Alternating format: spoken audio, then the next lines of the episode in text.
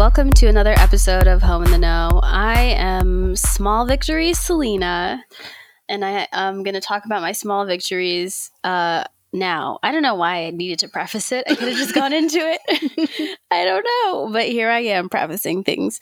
I'm just excited because, okay, two big things happened. One, and I'm trying to loop Corey into this. Um, I'm assembling a DEI team and not DIE because that would be so dire, but it's diversity, equity, and inclusivity team for the tech startup that I am part of. Um, and I'm really excited. We're going to try and code away discrimination. Woohoo! Woo! Yeah. Yeah. Um, so we're going to talk to our engineers and stuff about it. And we're also going to try and figure out how we can do that with our team generally. So we do the best that we can in this constantly evolving environment of uh, what what we need to be aware of and how we learned how to be good people. Because I feel like you always you just got to stay learning. You got to be on Yeah. it. Always evolving. I'm full of the burps. Sorry, guys. I hope somebody is really into the ASMR tones of my burps.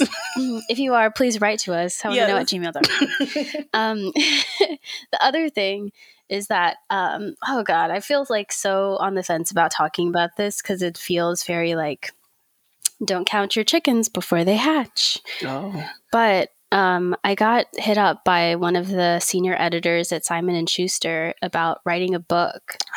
And- What? Yes. and so um, I might have a book deal, guys. But okay, so I still am working on my full proposal. And then they're like, after you have the proposal and you get an agent, then we will start bidding on the work and stuff like that. So, holy shit. That is a holy shit. That's Yeah. a really big holy shit. Yeah, Simon and Schuster slid into my DMs. I just have to say that.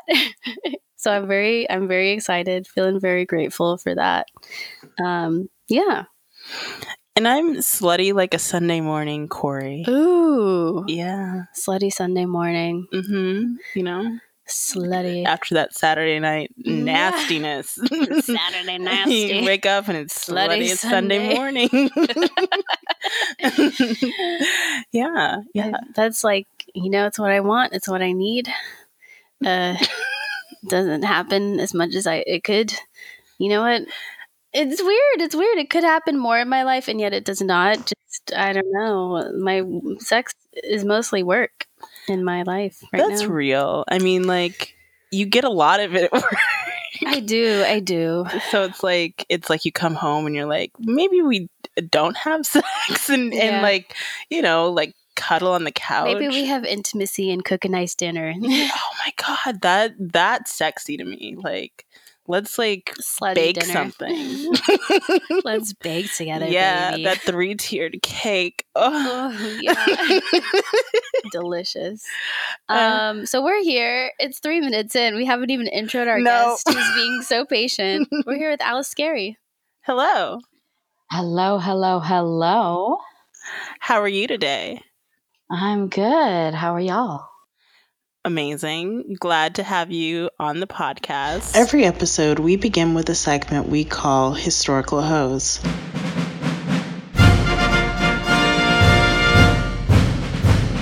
And this week's historical hoe is Miss Major Griffin Gracy, better known as Miss Major. I get a lot of my information from Wikipedia, CBC Radio, sfonline.barnard.edu, SF Weekly, and them.us. Miss Major was born on October 25th, 1940, on the south side of Chicago, Illinois.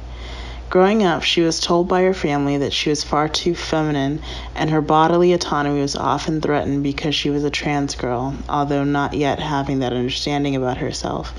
And to this day, she is estranged from her family. She eventually joined the ball scene in Chicago and began to question her gender. In the late 1950s, she eventually came out as a woman. She played a key role in the Stonewall riots. She recalls that it was someone's birthday, and when the cops came to shut the party down, none of the bar patrons would move because they were sick of the policing of their queerness. Her strongest memory is of beating up on the police and being cheered on by the other protesters. She was taken into custody after having her jaw broken by a police officer. Because she was trans and black in the 1960s, she didn't have many options as far as employment, so she turned to sex work and theft to fund her transition and overall survival. She would use her feminine wiles to charm the front desk workers at motels, while her accomplice would boost valuables from the rooms. Or she would distract shopkeepers by being black in public, while her white friends would steal items and they would resell those for a profit. She experienced violence from police as well as John's while she hooked. She was eventually jailed for five years for breaking into a safe. She went to Clinton Correctional Facility, also known as Little Siberia, and there she met some of the leaders of the Attica prison riots, namely Big Black Smith. She was encouraged to read up on black history and expand her political knowledge. It was during this time she gained a greater understanding of the prison industrial complex and the violence it perpetuates in black and POC communities. While out on parole, she decided to fem herself up by getting her nails done and putting makeup on, and when she went in to see her parole officer, she was violated for changing her appearance and marked a deviant and put back in prison. She got on parole once more, and her parole officer said she was going into a deviant bar and was put away again. She finished out her sentence, and when she finally got out, she had a crisis of self and questioned her gender once more, but found her footing eventually being comfortable being a woman. In 2003, she joined the Transgender Gender Variant Intersex Justice Project and is often credited as one of its founders. TGIJP helps trans and intersex folks who are or were imprisoned. They provide resources and transitional support. While she has stepped down from her leadership position, she continues to fight for trans liberation to this day. And at the age of 80, she was seen marching in the Black Lives Matter protests this past summer. And that is the riveting life of Miss Major.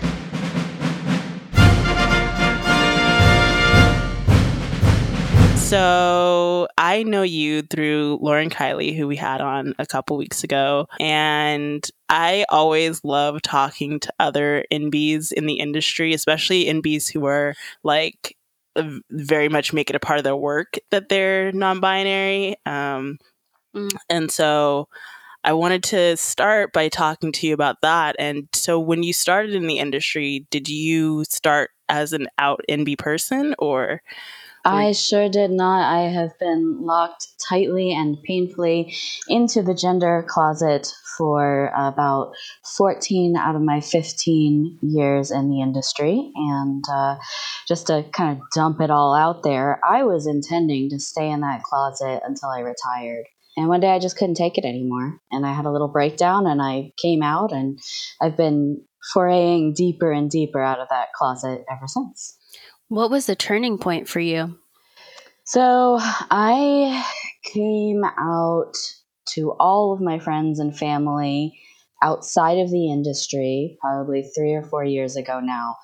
And I was kind of dragged out of the closet by my loved ones who were tired of misgendering me and causing me uh, dysphoria constantly. Um, they were, you know, sort of always tugging on my my coat sleeves, sort of like, hey, you know, maybe we could use they them pronouns for you in private and, you know, switch to she her when you're at work. And so I started doing that and I was really scared to be outed um, during that time.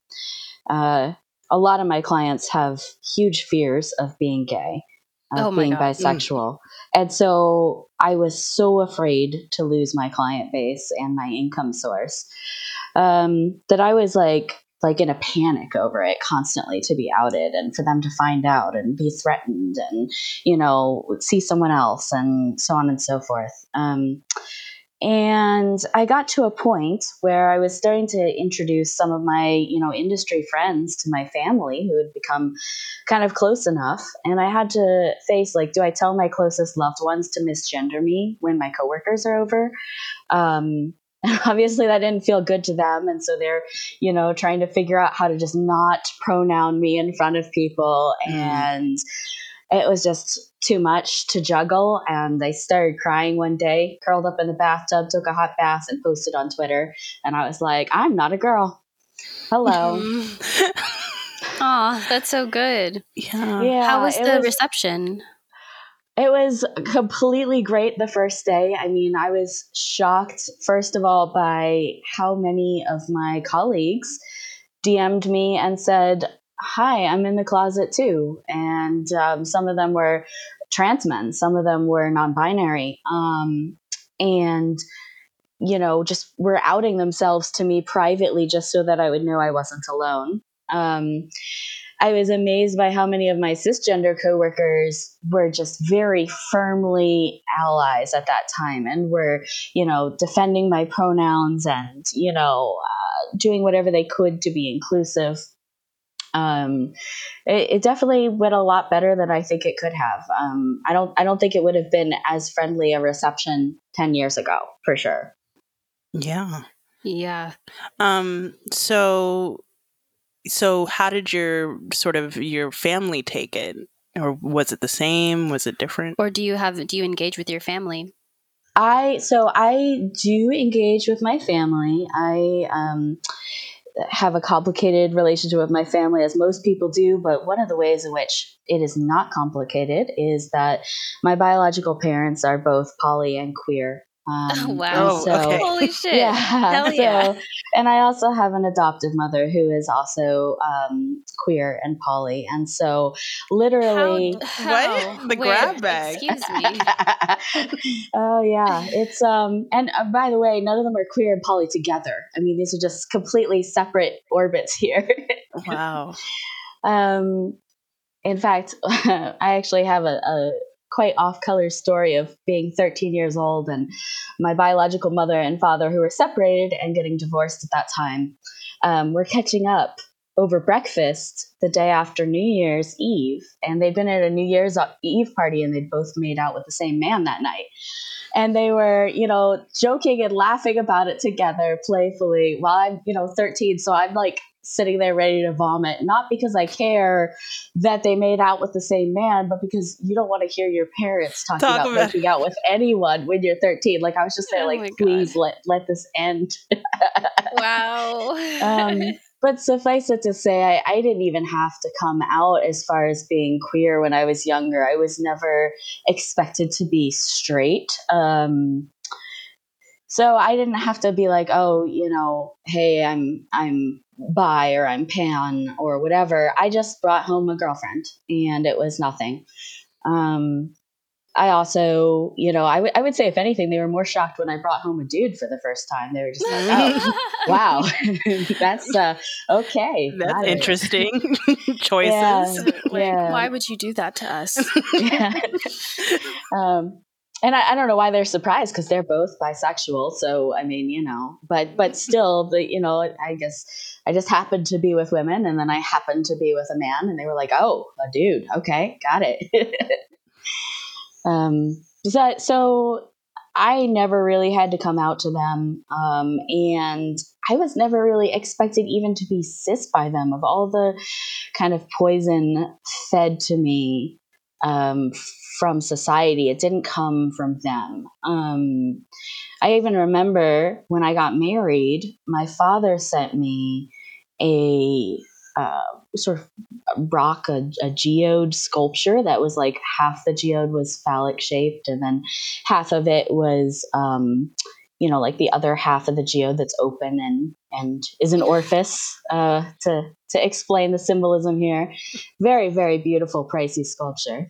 And he included a note letting me know that he knew that my husband and I were not necessarily in a traditional gender rolled marriage so that he wanted to know let me know that the symbolism was for the spirit of creation of our relationship and not intended to be a representation of our genders or wow. fertility yeah Go, dad. Oh my yeah God. my daddy's amazing what a rock star parent. I'm so jealous right now.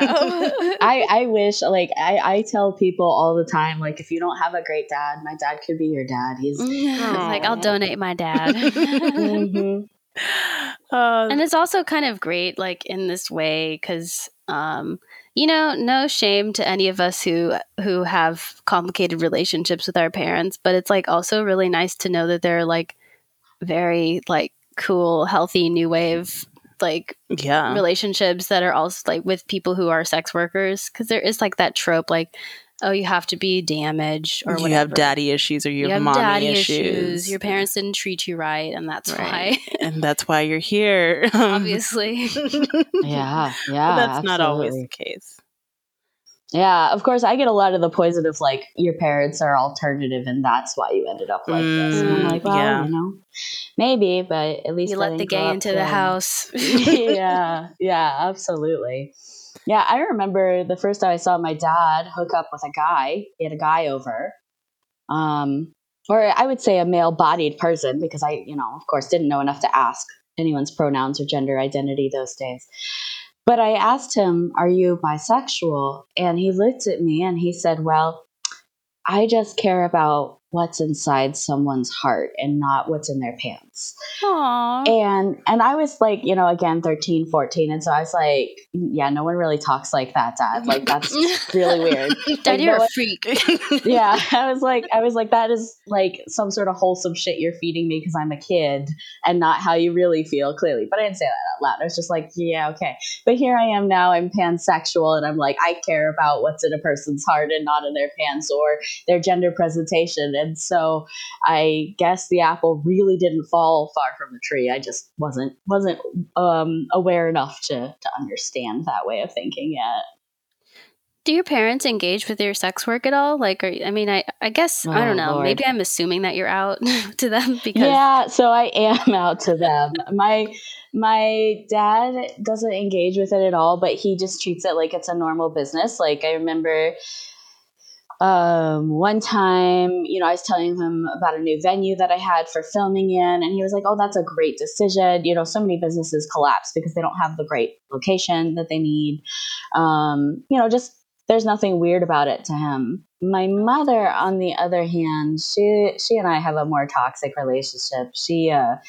she's uh how would how would I put this delicately? Um it's your choice to be delicate. yeah. yeah, yeah. Well, She she and I don't get along well. We'll say that. That's a very delicate way of putting it. We don't get along very well. And she was more judgmental of my sex work.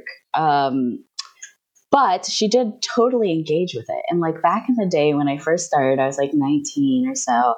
I was MySpace famous. Ooh, and I'm Ooh, Yeah. what MySpace? Excuse me. oh god, yeah, I'm really old. Um, what year was this approximately? 2006, 2005. Mm, yeah. Um, and. I, yeah, so I was on there and she like added me on there and she would like comment on all my pictures. Oh. and I was a super like bratty, entitled asshole back then. I mean, you know, like 18, 19, I got all these followers. Men are paying me so much money to fly out to them and buy these shoes. I was an asshole. Like there's no way around it. I it was just it's it's hard to be a teenager and be showered with money and attention and praise and not not turn into an asshole. Mm. More power to all of those who managed it. I did not. I was a jerk. It was gross. I Anyways, mean, though, she used your brain was not fully formed. Yeah. it was really not. I, I think it was like barely formed from what I can tell when I look back at like things I wrote back then. But she would like go on my MySpace pictures. You know, I, I post some sort of, you know, equivalent of fuck you, pay me, whatever we used to say instead of that in 2006, mm-hmm. you know. And she'd be like, oh, don't worry, like they're not they're not that weird, y'all. They're just edgy, you know, like like making like little excuses for me and stuff. Oh and like God. you know, commenting on my pictures like, call me, I miss you. Your mommy misses you, baby. And I'd be like, oh, stop. Like, Mom, why are you on MySpace? Oh my Get off God. of my MySpace. Oh, wow. wow. I'm just imagining that in like this time with like Facebook and like Or with, grandma like- on or, my like, post. Mom on like OnlyFans. Oh my god. so uncomfortable. So uncomfortable. Oh, yeah. And then my adoptive mother. So I've done some sex education, which I'm very burnt out on because doing particularly kink education, convention circuit, they don't pay you hardly at all, certainly not a living wage. Like, it's exhausting. People treat you like shit. I burnt out on it. Um, but the class that I was most known for was a class called Anal Sadism that uh, was a anal like 201 401 class you know and uh, it had a, a slideshow and my adoptive mother asked to see it Oh my god. Mm. Wait, she and she knew the title. Yes oh yeah that's why she asked she was like maybe i should see it like i'm really proud of you and i was like oh i don't Wow. she's- I love the support. I Mhm. love Yeah. the support. The gesture is nice. yeah, it was very sweet. And um, so, like, content warning to anyone listening that I'm going to mention alcohol abuse here.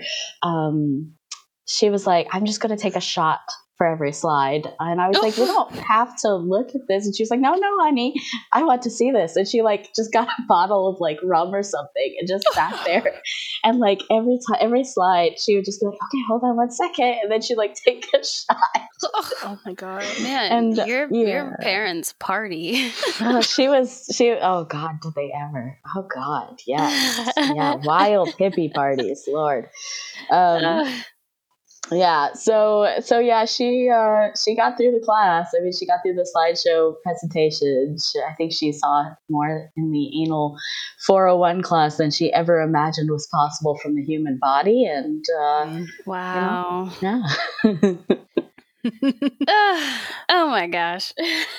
well, that seems like both a beautiful and and complicated relationship with Mm. your parents and your sex work. Um, It's interesting because, like, you know, usually uh, the barriers are different, you know, like the Mhm. boundaries are on their end. Like, I don't want to know about something, but like in this case, it sounds like you have to like enforce, like, you don't need to know boundaries or, or like, please don't look at my work boundaries. Yeah, a little bit. I don't think they'd look at it. Like, I don't think they'd go onto, like, you know, one of my actual platforms and look at it. You know, on MySpace, it's pretty safe for work. I will say, though, that they also grew up with me being a very wild teenager. So they had to, you know, unfortunately hear the things that I would one day film happening upstairs in my bedroom through thin walls. They probably were, you know, well, um, they were Well, well, aware. traumatized. Yeah. so, how have your clients taken this shift um, with your pronouns? And I don't know if your presentation has changed at all since you came out. Um, yeah. And have you Yeah. found that it's like affected who you've attracted? So I will say that I laid some of the groundwork to come out before I did, even though I was intending to stay in the closet as long as I could. I started putting my toes in the water. And what I started doing uh, a few years before I came out is I started presenting the way I look in real life in my stories on Instagram and Facebook, as opposed to the very femme and made up pictures, you know? And so this was just me sort of dipping my toes in the water of like, okay, so like I'm wearing lingerie and pearls and lipstick and red nail polish while I'm, you know, doing naughty things on camera. But in my Instagram stories, I'm rebuilding a car in my, you know, dirty jeans and rib knit um, tank top. And I think that I signaled enough of my queerness that I started to attract this little crowd of non binary fans and trans fans a couple years ago. Um, and some of it, I think, too, is the fact that I was so vocally supportive of trans and queer issues um, that they probably felt safe with me. So I had sort of this this one fan base that was like mostly older cis white men. And then this little fan base of like 20 something you know assorted gender non-conforming queer kinksters um, sort of bubbling. And so i i noticed that market and i started you know sort of slowly edging some content out for them too so I did kind of lay the groundwork. That said, um, c- coming out to what's kind of my bread and butter of clientele has been a tougher ride. And I'm still kind of going through that because, you know, with COVID and everything, I haven't been seeing people in real time. Um, and so it's kind of delayed a lot of those conversations. Uh, I will say that I had the sweetest conversation with one of them recently who um, asked to call me and he was catching me up on his life because we hadn't talked in a couple years.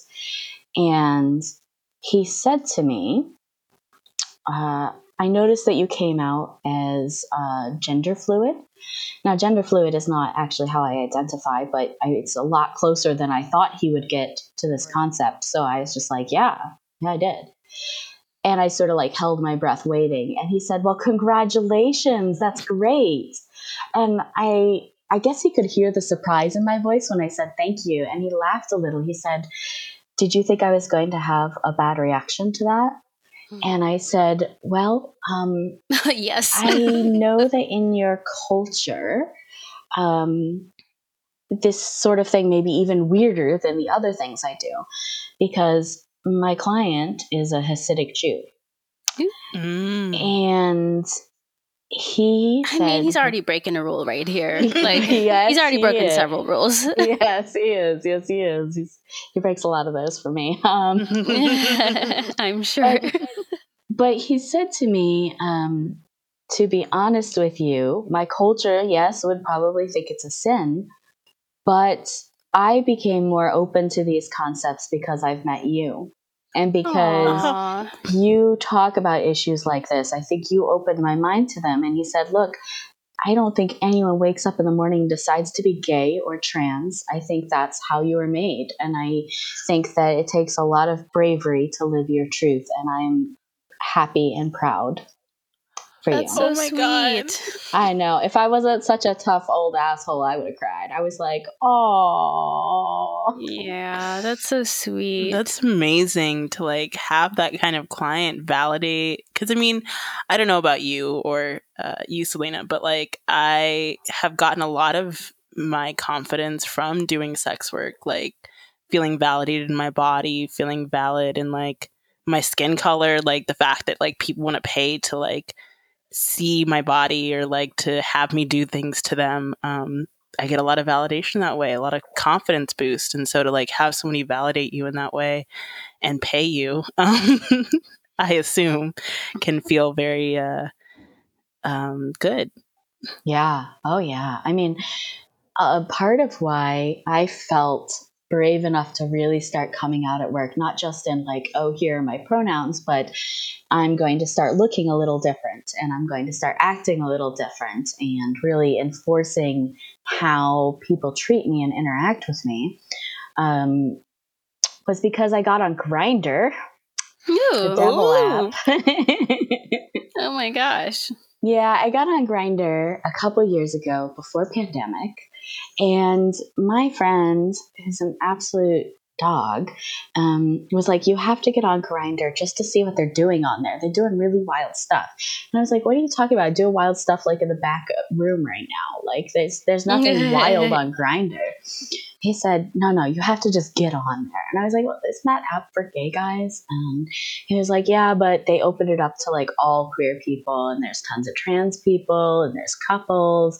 Oh, I didn't um, know that they like opened it up properly. Am they I did. Just- they did a few years back. Um, and there's actually a huge non-binary and trans community here in Atlanta on there.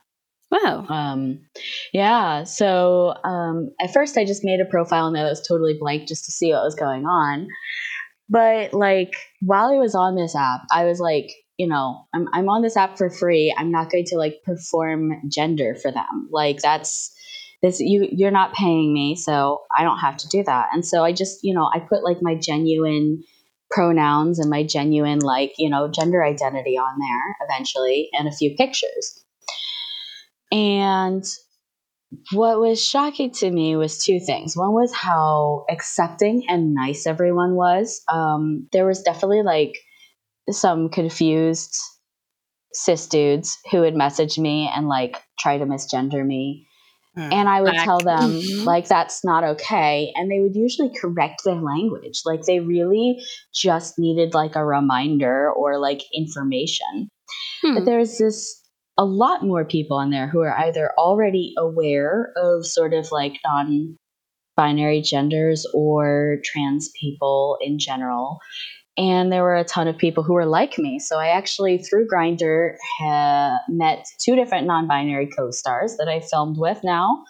Um, one of them was a hookup and then wanted to be on camera, and the other one was another content creator who's just like, "Hey." Um, and I've also um, dated a trans girl off there, like a whole ass fucking relationship. Wow. was- What?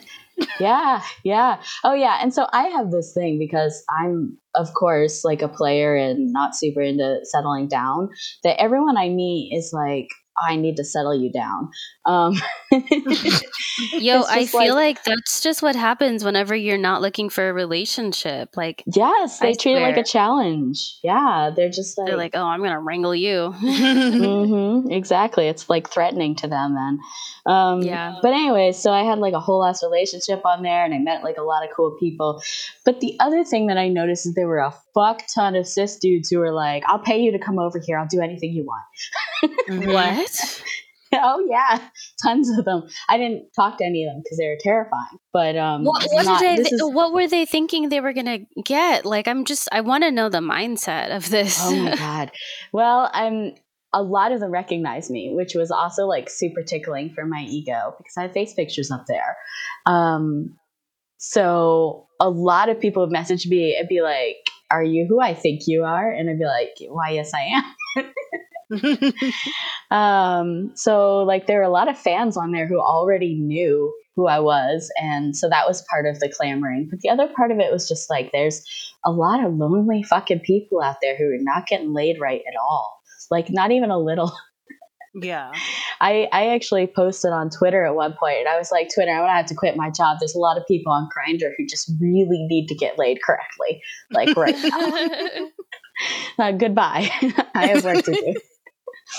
Um, but yeah, there's just like there's. I think that people who are enthusiastic about sex and actually know how to have kinky sex are um, oddly rare in a lot of people's lives, and there's a fuck ton of demand for a super like queer, non-binary um, sexual deviant. And when I saw that, I was like, ooh, wow. So I can monetize this without presenting as a cis girl. That sounds fucking great. And uh, kind of gave me the, the courage to believe there was a market for me still. Yeah, I think that at least mainstream sex industry people don't believe there is a market in, amongst like queers or amongst non-binary or trans people and or trans people. Um and like that's just not the case. I, and I think it's the same for like black people. Like I don't think that they value like the black dollar like they value the white dollar or they value the straight and you know uh, cis dollar like they value the queer dollar and Mhm. and that's really unfortunate because there is a huge market Oh, Yeah. absolutely. I, I have a huge fan base of um, um, queer and trans people and um, cis lesbians as well. Mhm. Um, and I also, possibly related, I have a really large market of people of color as well, um, which I know because a lot of people who buy my videos specifically tell me um, your co-star is such and such ethnicity and I'm such and such ethnicity. So I was actually able to imagine myself better in this scene, um, which wow, is that's great. it's amazing to hear. Amazing. You hear that white performers um, if you shoot with people of color you're gonna get uh, money yeah, yeah. You might be surprised. People want to see themselves. because It's a real thing. It's real. Yeah. I think for a long time in the industry, I think it was like really taboo to shoot with at least black people um, because Yeah. it was like seen as like, you know, dirtying or like Yeah. devaluing your body. Even though you're doing, you're doing, you know, you're, doing stretching your butthole and like, you know, with other people. Why would it be any different with a black person or a And it- person of color? exactly. And it's also just like, you know, everybody was fucking black people in private. Oh, yeah. right. Like, yeah. So, yeah. Um, So I want to quickly, you know what, we've gone so far into this interview, but we haven't actually talked about what you do. so if in your own words, could you describe like all of the different things that you do within the world of sex work? Yes, it's going to be uh, a lot. Um, so, I am a content creator and I'm also a professional Dom. And for me, I've been doing this for 15 years. So, a lot of my professional domination work is long distance training and phone stuff. I don't actively seek real time clients very often anymore um, because I'm incredibly lazy and spoiled. And of that i have like a, a, so-called stable of like 20 or 30 people who just do what i say. Um, wow that's a lot of people. It's a lot of people. Yeah i'm very very well taken care of and spoiled in that way. Um, you know they're not like all millionaires with private jets but they're good people who you know book sessions and actually listen to me as opposed to um, you know, like kind of kind of playing a role that they want to bottom for. Um, so I get a little I get a little spoiled by how how well they listen. Um, and my content creation is super meaningful to me. I um, I like to show lifestyle BDSM and uh, some fetish work in a context of um, consent and diversity. So my co stars are not all cis and they're not all, um, you know, thin and they're not all white. You know, I don't discriminate who I shoot with based off of, you know, um, what they look like or how many followers they have, even. Um, I like to shoot with people who have similar kinks and passions to me and that I get along with. And I feel like my work is more what I call amateur, which in this case, I don't mean that I'm not making money off of it or that I don't put like labor into making it that I should be compensated for, but rather that I shoot more of um, kind of documentary style where I film scenes that are happening as opposed to like scripting a scene and recording it as a story. So, what are your favorite kinks? What are your personal kinks? And then, what are your favorite kinks to shoot? And if there are too many, top top five. Top five. Jesus Christ. yeah, I'm glad that you prefaced that, Corey, because you're yeah, like, you know, there can be too many. Yeah. so, I will kind of break this down pretty easily here. I really enjoy a feeling of power in my play. And the way that that can manifest itself could just be all over. Like I um I enjoy giving people instructions and having them followed. I enjoy manipulating people's bodies. Uh, I enjoy manipulating their behaviors. Uh, so some of my specialties that I'm probably most well known for on camera are uh, lactation training and hucow play. Ooh, um, ooh, wait, wait, okay, let's pause for a second. lactation, cow play, yeah. moo cow play.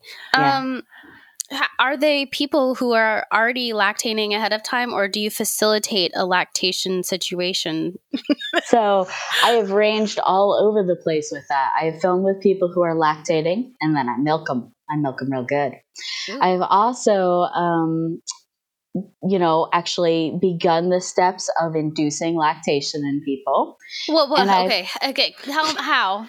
How? But before I get to that, though, let me say there's also sometimes some camera magic going on, mm. um, which is like role play where like I begin the steps of you know inducing lactation, and then they're like, oh no, my milky boobs, like you know, we do play it up a little bit because it would be really hard to like film like the whole process of inducing lactation is a real pain in the ass and no one's going to film all that. Like it's just it's hard enough getting someone to actually do it. Um, mm-hmm.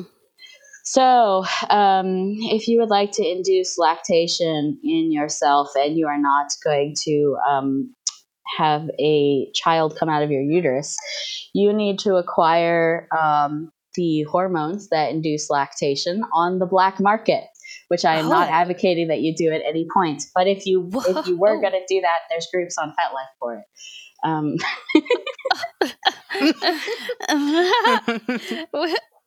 and yes. you also you need you need someone to nurse on your titties um, like eight times a day. And Oof. this, like, in case you don't have someone just hanging out to like nurse on your titties all day. and Uh, breast pump, You can right? pump. Exactly. yeah, you could get a breast pump for that. But like having someone nurse on your titties would would be, would be better. Um, and I'm not just saying that because I'm a perv. Like it really it does work better. Um, so having like a a willing and interested partner is, is helpful. Wow. Um, and then there's also like a lot of supplements you could eat, like um, oatmeal and malt, and uh, basically I'd say like a, a brown ale is pretty much perfect, actually. And I'm not just I'm not just making that up. Like really, there's like a whole bunch of ales that are just perfect for making big milky titties. Um, yeah, and wow. yeah, I just I have learned so much right now. I it's, it's like gonna get so much worse. It just keeps going. Um, And, oh yeah. um, so okay, I have a- Oh, the other sorry. thing I'll say is that on, on film, there's often a, a magic breast massage cream that appears that induces the lactation. But that's not usually a, a thing in real life. It's just a little little bit of film magic slash psychological play, you know. I usually Mm. I usually use like a tingly massage oil so that it actually gives a feeling of like the tissues are, are swelling and becoming more sensitive, which, you know, people be like, oh my God, I think I'm gonna lactate, you know? So it's it's like a little mind fuck too. So, okay, I have additional questions.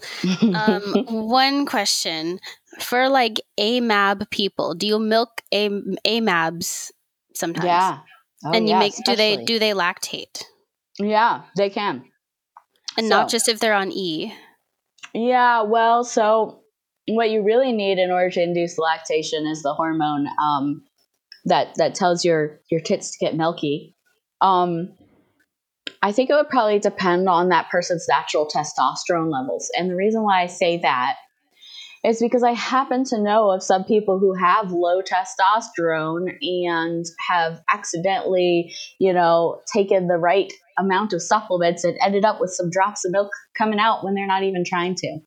Um, whereas other people would probably need to need to be taking um, estrogen and um, I've actually heard of, of some trans women who are on estrogen and um, I guess progesterone um, and end up just producing producing milk naturally on their own without trying to. So Wow, bodies are wild. Bodies are wild. Oh my god. cool. Actually, that ex girlfriend that I mentioned that I met off Grindr, she would like lactate a little bit accidentally, um, like all the time. Yeah. I think I like whenever I was like a young teen, I think I would lactate a little bit. Yeah. Like, I think that noticed it. that's a thing that happens when you're going through puberty. when you're going through puberty because I would have like little white discharge coming out of my nipples, and I'd be like, Yeah. "The hell."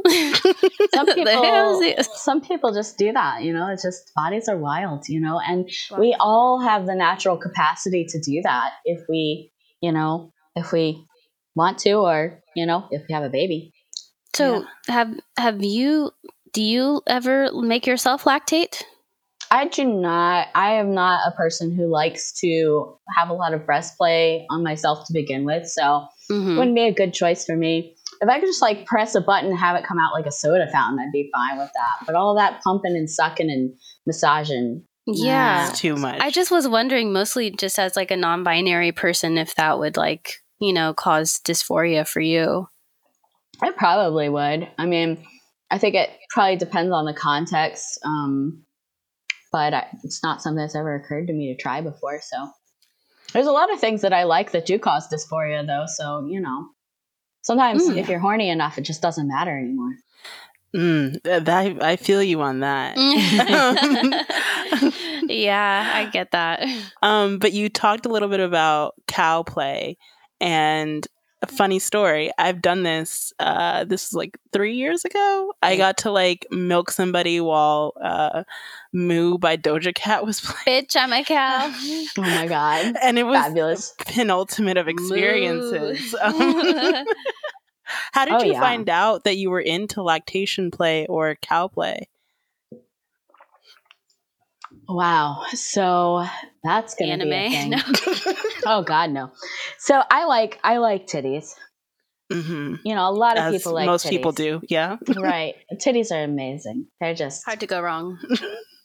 and you know, it's not even one of those things like I'm not like, ooh, I'm gonna go out and find some titties. But like if someone puts their titties in my face, like the world just stops. Like I don't have any control over what happens after a little while. Like you could just take my wallet, you could just whatever. Like I just I'm helpless. It's just overwhelming love of the booby.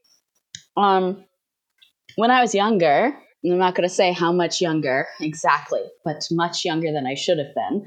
I had an ex girlfriend who had a child, um, who who was nursing, and so she would often lactate while we were fooling around. And I just I didn't fetishize it back then. It was just a natural thing that was happening with her body. So we were hanging out with a male friend, and he was like asking what breast milk tastes like. And all of a sudden, she was just like, "Do you just want to try it?" and she just like squirted some out on a spoon and fed it to him. And and I definitely fetishized that moment. I'm not sure why that like pushed it over for me, but I was just like, oh wow. Like that, kind of a boss move. yeah, it was pretty hot. Um but anyway, so like skip forward several years and um I don't even really know exactly how I got there. Like it evolved in little stages, right? Like first it was, you know, I'm playing with breast pumps and like, oh, this is fun. And then it was like, you know, um, I learned about the process of using saline to inflate breasts to a large size. So when you do that, okay, wait, wait, actually... wait. Okay, I need um, how, where, um, aside from implants yeah so it's so it's medical grade saline saline and um, you literally just basically create a under the skin um, pocket of it using a needle and it disperses into the skin and absorbs like 8 to 12 hours later um, and during the time that it's in the skin it makes your breasts fuller and it's totally sterile it's um, harmless it's actually a way that you can um, like do emergency rehydration of people who can't drink water. So it's like a real medical procedure. Um, but you could do it to titties or testicles, or I guess if you wanted to, like like you know, just someone's ankle to be like an asshole, I guess. But um, Usually it's, usually it's Just, breasts or tets, testicles. Yeah. This is blowed up my ankles. I know for a little bit, like uh, putting um, saline in the forehead and then pressing in the middle to make like a donut was like yeah. a thing that was yeah. very popular. Yeah. Um, oh, um, yeah. Early aughts. What a time to be alive. and so like like most things that I end up filming, it became such a big deal because people bought the shit out of it. Like the more I did, the more people bought. Um, so yeah, that's that's one of my big markets. Wow. Um, could you tell list more? Because every time you list out a new kink, I have yeah. questions and I'm okay. very excited. yeah. So so um, the the next thing I'm most well known for is um, and we're going to put little slashes between each thing just to sort of describe them here. Um, large insertions slash pegging slash fisting. Um, okay. okay. Uh, well, you go first. You go wait. First. Okay. okay. So for me, pegging is such like a strange like term, and mm-hmm. I want your feelings on this as like another non-binary person. Pegging is just anal. Yes, agreed. I just call it fucking. Yeah. yeah like okay that that was my first and only. Question. However, I sure as fuck will tag it pegging for that sweet traffic. Mm-hmm. Like, yeah, yeah, that's I mean, how you. You got to get the traffic one way or another. We all have used the words that we don't like for the traffic. Um, yeah. But okay, I've seen a picture of one of your dildos, and it's so big. Oh, thank you. I like to hear that. It's it's really big. It's like an arm. I get that a lot. Thank you. um, who how um who wants that normally and how do you prepare them and are they i mean they do they spend a lot of time anal training before having a session with you most of them do and what i'm going to say is that i am not discriminatory about what holes i train and so, like, people with vaginas can accept incredibly large objects into their vaginas. Babies. As well, yes, as well as um, anal cavities. Um, so you see a Also lot of anal because that's what people love to buy. Um, but a lot of people who have a passion for that kind of thing tend to stay anally trained. Not all of them, which is very um, stressful sometimes when they're like, hey, will you fit this baseball bat in my ass? And I'm like, well, how long has it been since you've stretched? And they're like, about six years ago. And I'm like, oh well, my god. we may have some difficulties today. I'm not promising anything. Like, I'm pretty good, but I'm not that good. Right. Yeah. Um, so a lot of it also depends on the size of the person and their natural sort of elasticity because I know some people who honestly don't have to train that often to accept a fist. Like they just they're just they got a big old hole. They got a big they got old a hole. big old hole. Mhm. Yep. I think that's interesting because, like, I've dated like a lot of very tall people for whatever reason. Like, I think like six foot is probably like my average, and like they often can take like fisting, Yeah. Like you know whatever. Like it's it's Tuesday, sure. Um, Yep, exactly.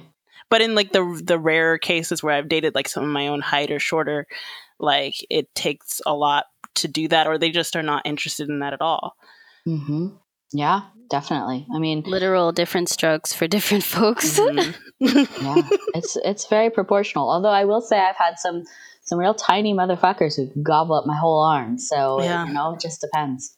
Yeah. So okay, we we're gonna talk about the scene that you recently did, um, in, with an all NB cast, and Yeah. how did that come about?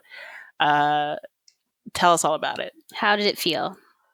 That's great. So I did a cuckolding scene with only other non-binary people, and I was the quote unquote bull in the scene. How did you come about all these people to be involved with? And how many people? How many people was right. this? So what happened was is that last year before COVID, I was talking to a non-binary human um, about filming with them, and um, you know, we both recently got vaccinated, so we went ahead and filmed. You know, a year and a half later, uh, and they had said, you know, my partner's available and could also film with us. And I said, oh, okay. What are they? Um, you know, what kind of content are you thinking? And they were like, well, what about a three way scene? Like we could do like a cuckolding scene. And I was like, a cuckolding.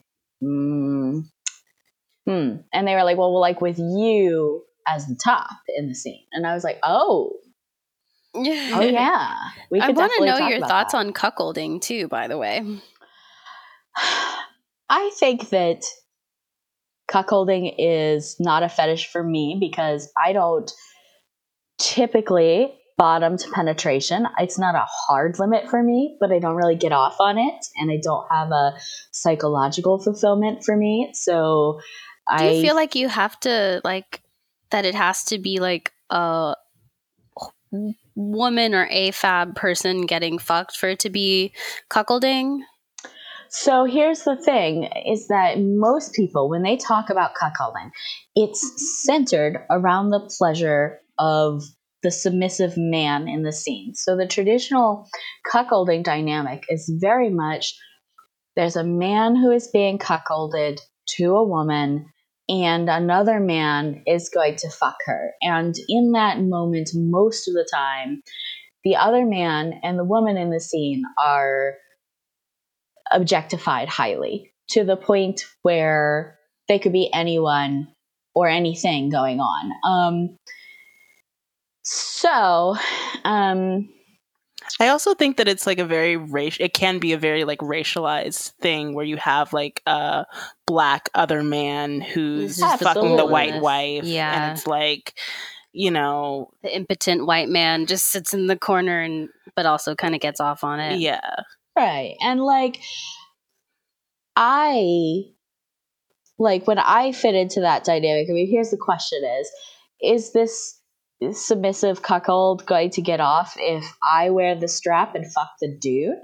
Like, Ooh. is he going to get off if I, um, you know, if what I want to get off on on that day is having my strap on sucked by some guy picked up in a bar, what if it's a woman? Is it going to be the same level of, you know, erotic shame for him? Mhm. So in the scene that we did, we really did act it out as if it was a traditional cuckolding scene. In of that, um, my co-partner Rose was making out with, um, you know, their actual partner, Queerful, and um, in the scene, unbuttoned their pants and found a little tiny little chastity cage in the pants. And, and said, "Oh, that is not going to work for me," and like went out into the hallway and just dragged me into the bedroom with my giant strap on. Um, and like we did the whole scene with just like a gentle, like small penis humiliation theme, like nothing extreme, but just like you know Rose saying things like, "Oh my God, yes, this is so much bigger and so much better," you know, um, occasionally, and. uh I felt like it was very deliciously subversive. Not just in of that, you know, here I am, you know, fucking this person's partner, but also it was like kind of in a way saying, um, fuck you to the normal dynamics of this sort of scene, you know? Um, I'm very interested to see because it's not even edited yet if anyone's actually going to buy it and for what reasons, you know, what are they going to feel? You know, when they're seeing I mean, hot. we'll be like, ooh, yeah. yum, yum, yum. Something that's special. yeah. I'm always craving strap on scenes. Like I don't think there's like enough strap on scenes on the internet for me at least. Or if there are, like they're really bad at It's strap usually on like fucking. it's Like usually There's a fake lot of that. lesbians. yeah. And the strap on like I know the strap on isn't built well. and I'm just yeah, like I can I could see when I watch those strap on scenes who's enjoying it and who's not as a top because the tops that don't really enjoy it and they are just doing it for the visuals or for the other person they usually do not intimately touch their partner so like when i'm Mm. fucking someone i reach out i grab their hips i grab their love handles i like pull them into me and grind and Mhm. you know, in porn, you do have to like angle your hips back so the camera can like see the thrusting and stuff. It's a little awkward, yeah. but I do still like make the effort to try to like uh, feel the other person's body against me hmm to the extent that I can. And you Yeah, can with your giant monster cock. that makes it better. That does make it Um, and then, you know, I see these videos where there's someone, you know, strapping someone down and they're like doing everything they can to like stay away from their bottom, to like not even like not get near the the wetness of the bottom. Like just like Mhm. ew, like if they could have like a whole body condom or like do it on the end of a Oh. stick, I think they would feel more comfortable. I mean that's um, kind of hot too though. Yeah, that can be totally That's a hot different kind of hot. yeah. Yeah. Different Yeah. fetish. Yeah. Yeah. No, I'm into that stuff too, so I get it. But like, yeah. When you're like fucking someone, you gotta fuck them. Right. Uh, okay. Well, we're coming up on the end, and I'm I'm so grateful talking to you, and I would love to have you on again. But Thank you so much. can you tell us where we can find you on the interwebs or? Where are you in the world? Yeah, absolutely. So if you would like to see me putting large objects into people and or making them lactate and have big milky titties, you could go to aliceskary.com and note that scary is spelled with a K, so it's S K A R Y. Um, and if you would like to just see my discourse, my political notions, me screaming about the madness of transphobia in the world, uh, I am Alice Skary on Twitter with no spaces or underscores or hyphens.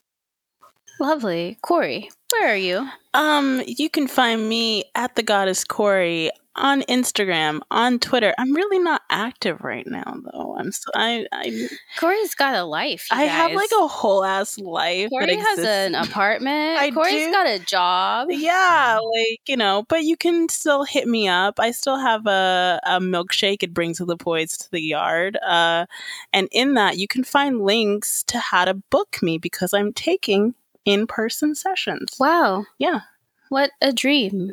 you guys, you could get in on this dream. Yes. Don't miss out. Don't. um, I'm Selena the Stripper. You can find me on Instagram at Pretty Boy Girl. You can uh, find our podcast on Instagram at Ho in the Know. You can follow my Patreon at The Real Pretty Boy Girl.